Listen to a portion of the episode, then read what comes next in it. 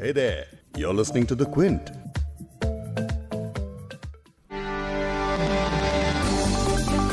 पहले corona virus का संक्रमण और अब टिड्डियों का आक्रमण। इस दोहरे हमले ने पहले से मुश्किलें झेल रहे हमारे किसानों की दिक्कतें कई गुना बढ़ा दी हैं। आपने सोशल मीडिया पर तस्वीरें देखी होंगी कि कैसे जयपुर की कुछ रिहायशी इलाकों में टिड्डियों के झुंड के झुंड बालकनीज में और घरों की छतों पर चिपके हुए हैं।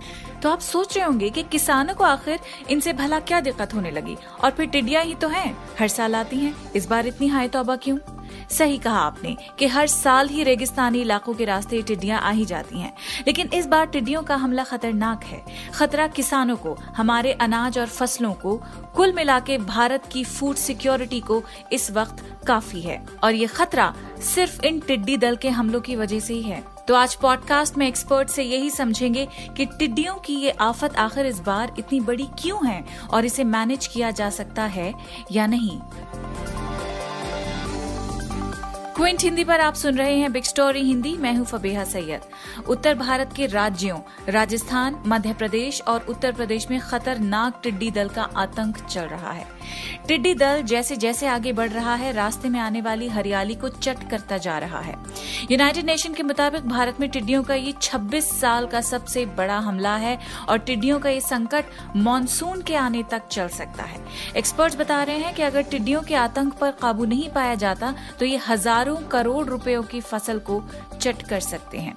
यानी भारत के एग्रीकल्चर सेक्टर ने लॉकडाउन की वजह से जो नुकसान उठाया, सो उठाया। अब टिड्डी दल यानी लोकस्ट अटैक पर अगर काबू नहीं किया गया तो हमें शायद भारी नुकसान उठाना पड़ जाए। फ़िलहाल आपको बता देती हूँ, आगे पॉडकास्ट में इस विषय पर हम किन एक्सपर्ट से बात करेंगे। क्योंकि मसला एग्रीकल्चर का है तो जानेंगे मध्य प्रदेश के दमोह में कृषि विज्ञान केंद्र के एग्रीकल्चर साइंटिस्ट मनोज अहिरवार से। इतना डीप होने का इनका जो है सबसे पहले जो टिड्डी दल की इन्फॉर्मेशन मिलती थी वो डेजर्ट एरिया में मिलती थी। और क्लाइमेट चेंज का इस टिड्डी आतंक में कितना बड़ा हाथ है ये भी जानेंगे Indian Institute of Tropical Meteorology के senior scientist doctor Roxy Mathew Koll से ईस्ट अफ्रीका और अरेबियन पेनिनसुला के ऊपर स्टॉर्म्स और भारी बरसात और इंडियन ओशन डाइपोल के फेनोमेनन की वजह से इंडियन ओशन के वेस्ट पर वार्मर वाटर्स रहते हैं। अरेबियन पेनिनसुला लेकिन पहले ये जान लेते हैं कि ये टिड्डी दल होता क्या है। ये कीड़ों का एक ग्रुप होता है जिसमें लाखों करोड़ों कीड़े शामिल हो सकते हैं। ये कीड़े ग्रास हॉपर कम्युनिटी के सदस्य होते हैं, जो उत्तर पूर्वी अफ्रीका में पनपते हैं। आमतौर पर जब ये टिड्डे छोटे झुंड में होते हैं तो खेती बाड़ी या किसी फ़सल को नुकसान नहीं पहुंचाते। लेकिन अगर ये बड़े झुंड की शक्ल इख्तियार कर लेते हैं तो अपने रास्ते में आने वाली हर तरह की ग्रीनरी को नेस्तो नाबूद करते चलते हैं। हाल में सोशल मीडिया पर राजस्थान की राजधानी जयपुर में इस टिड्डी दल के कहर की तस्वीरें दिखी थी। वहाँ रहने वाले कुछ लोगों का कहना है कि जो पेड़ कल तक उनकी बालकनी के सामने हरा भरा खड़ा दिखता था, अब वहाँ सिर्फ़ बिन पत्तों की टहनिया ही रह गई हैं। लॉन्स टेरेस गार्डन्स सब खत्म हो चुके हैं। अब इन टिड्डों के झुंड किस वजह से बनने शुरू होते हैं तो इसका कारण भी सुन लें। जब इन कीड़ों को सूटेबल स्थिति, जैसे कि हरियाली, बारिश वगैरह मिलती है तो उनके दिमाग में केमिकल है जिसका नाम है सेरोटोनिन जिसकी वजह से उनकी ब्रीडिंग में इजाफा होता है और इसी तरह झुंड बढ़ते चले जाते हैं। कृषि वैज्ञानिक बताते हैं कि ये रेगिस्तान इलाके में पैदा होते हैं और हरियाली या ह्यूमिड ग्राउंड का पीछा करते करते आगे बढ़ते हैं और आगे भी उसी दिशा में बढ़ते हैं जिस दिशा की हवा चल रही होती है। अब ये हरियाली पर अटैक इसलिए करते हैं क्योंकि पेड़ पौधे ही इनका भोजन बन जाते हैं। और यही वजह है कि भारत में खरीफ की फ़सल खतरे में है। एक बार अगर ये किसी खेत में घुस जाए तो न सिर्फ़ खेत को चट कर जाते हैं, बल्कि अपनी संख्या भी 50 से सौ गुना तेज़ी से बढ़ाते हैं। यानी खेत जैसी हरी और ह्यूमिड ज़मीन इन टिड्डियों की ब्रीडिंग के लिए बहुत फेवरेबल होती है। किसानों को इनसे अपने खेत बचाने के लिए सलाह दी जाती है कि अगर टिड्डियों का दल खेत की ओर आता दिखे तो ज़ोर ज़ोर से थाली बजाकर, ढोल ताशे बजाकर इन टिड्डी दल को भटकाया जा सकता है। अब भारत में ये टिड्डियाँ पाकिस्तान की तरफ़ से आई हैं, जो राजस्थान के गंगानगर से आनी शुरू हुई। जब इंडिया में एंट्री हुई तो जयपुर के आसपास के खेत वाले इलाके और कुछ रिहायशी इलाकों में हमला किया। आमतौर पर ये टिड्डी दल राजस्थान तक ही सीमित रहते हैं, लेकिन मध्य प्रदेश और उत्तर प्रदेश की ओर आगे बढ़ने की इनकी खबर है। क्या वजह है कि भारत के दूसरे भागों में भी ये हमला बढ़ रहा है? जानेंगे मध्य प्रदेश के दमोह में कृषि विज्ञान केंद्र के एग्रीकल्चर साइंटिस्ट मनोज अहिरवर से कि जब इन टिड्डियों के हमले की वार्निंग मिली तो सरकार ने क्या तैयारियाँ की और क्या मेजर्स लिए हाँ, इसमें जो वार्निंग थी लोकस्ट वार्निंग ऑर्गेनाइजेशन के थ्रू इसमें सबसे पहला मेजर्स था कि social media print media electronic media इन सब के थ्रू कनेक्ट रहे और जिसका असर था कि हम टिड्डी की जो लोकेशन है हम्म। उसको वॉच करते रहे टाइम टू टाइम और जहाँ जहाँ उसका पहुँचना हो रहा था टिड्डी दल का तो उसको हम कंट्रोल मेजर बेथ इंसेक्टिसाइड और Beth administration agriculture horticulture department और डिस्ट्रिक्ट एडमिनिस्ट्रेशन डिपार्टमेंट सभी लोगों ने कम्बाइंड मिलकर उसको कंट्रोल से कंट्रोल करने का, चाहे केमिकल के थ्रू हो मैकेनिकल के थ्रू हो, उसको करने की पूरी कोशिश की और अन्य जो नियर बाई डिस्ट्रिक्ट हैं, उनको भी इंफॉर्मेशन टाइम टू टाइम कि अब इसकी टिड्डी दल की लोकेशन इधर है टिड्डी दल की लोकेशन इधर है हम्म। तो जिससे जो ज़्यादा डैमेज करना था वो ज़्यादा डैमेज नहीं कर पा रही और बीच बीच में इंसेक्टिसाइड दवाइयों का स्प्रे वगैरह हो रहा है हम्म। उससे भी बहुत सारा जो टिड्डी दल है, वो छोटे छोटे ग्रुप में बढ़ गया बट गया अगर जैसे मान लो पाँच किलोमीटर या दस किलोमीटर अराउंड का टिड्डी दल अगर एक साथ चलता है तो बहुत ज़्यादा डैमेज करता है। फोरकास्टिंग मिली कि भाई इस एरिया से टिड्डी दल आ रहा है। तो उस एरिया का जो लोकल एडमिनिस्ट्रेशन है एग्रीकल्चर हॉर्टिकल्चर या जो अपना डिस्ट्रिक्ट कलेक्टर ऑफ़िस है, ठीक है, वो सब एक्टिव हो गए और एक प्लानिंग हुई, एक टीम गठित हुई और उन लोगों ने पूरा बात किया उस एरिया का और उसके पीछे पीछे दवाइयों के स्प्रे भी किया मशीनों से। इससे बहुत सारा टिड्डी दल जो है छोटे छोटे टुकड़ों में बट गया। इससे जो नुकसान ज़्यादा होना था, वो ज़्यादा नुकसान नहीं हो पाया। इससे पहले इस तरह के अटैक्स राजस्थान और गुजरात तक ही सीमित थे। इस बार एमपी तक पहुँच गए हैं। भारत में इतना डीप इन लोकस्ट का अटैक आखिर क्यों हुआ, ये भी जानते हैं।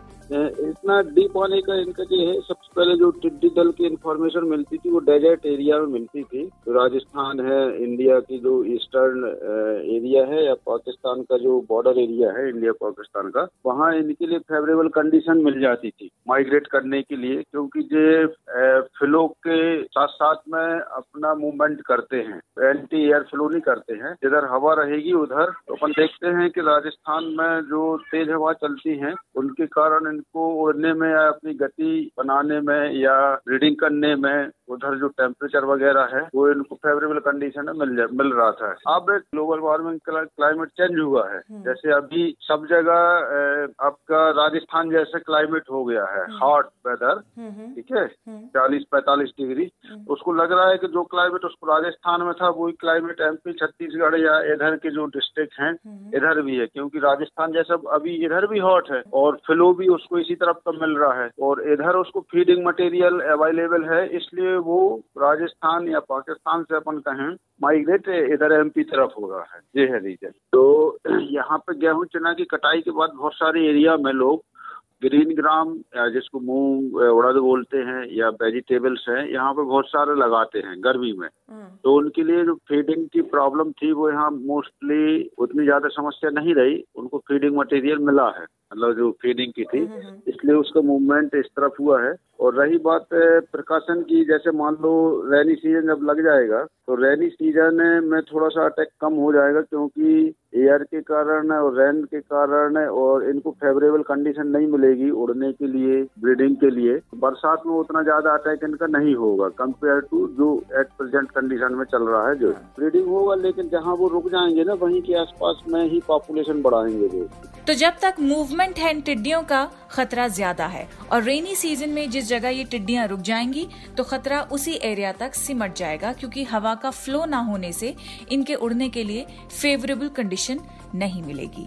लेकिन कोरोना वायरस की वजह से एक अग्रेरियन क्राइसिस जो चल रहा है, जैसे कि सप्लाई चेन में रुकावट एग्रीकल्चर प्रोडक्ट्स के प्रोडक्शन में भी दिक्कत है तो इन टिड्डियों के अटैक से पोटेंशियल डैमेज और क्या हो सकता है? पोटेंशियल डैमेज सबसे पहले जो कर रहा है क्रॉप को लॉस कर रहा है, जहाँ पे क्रॉप जिस भी कंडीशन में है, चाहे ग्रोइंग है फ्लावरिंग फ्रूटिंग कंडीशन में है, या हार्वेस्टिंग कंडीशन में है, जैसे चाहे अभी मैंगो की बात करें, या अपन ग्रीन ग्राम ब्लैक ग्राम की बात करें, जो उसको पूरा नेग्ड कर दे रहा है डैमेज कर रहा है लीफलेस कर दे रहा है।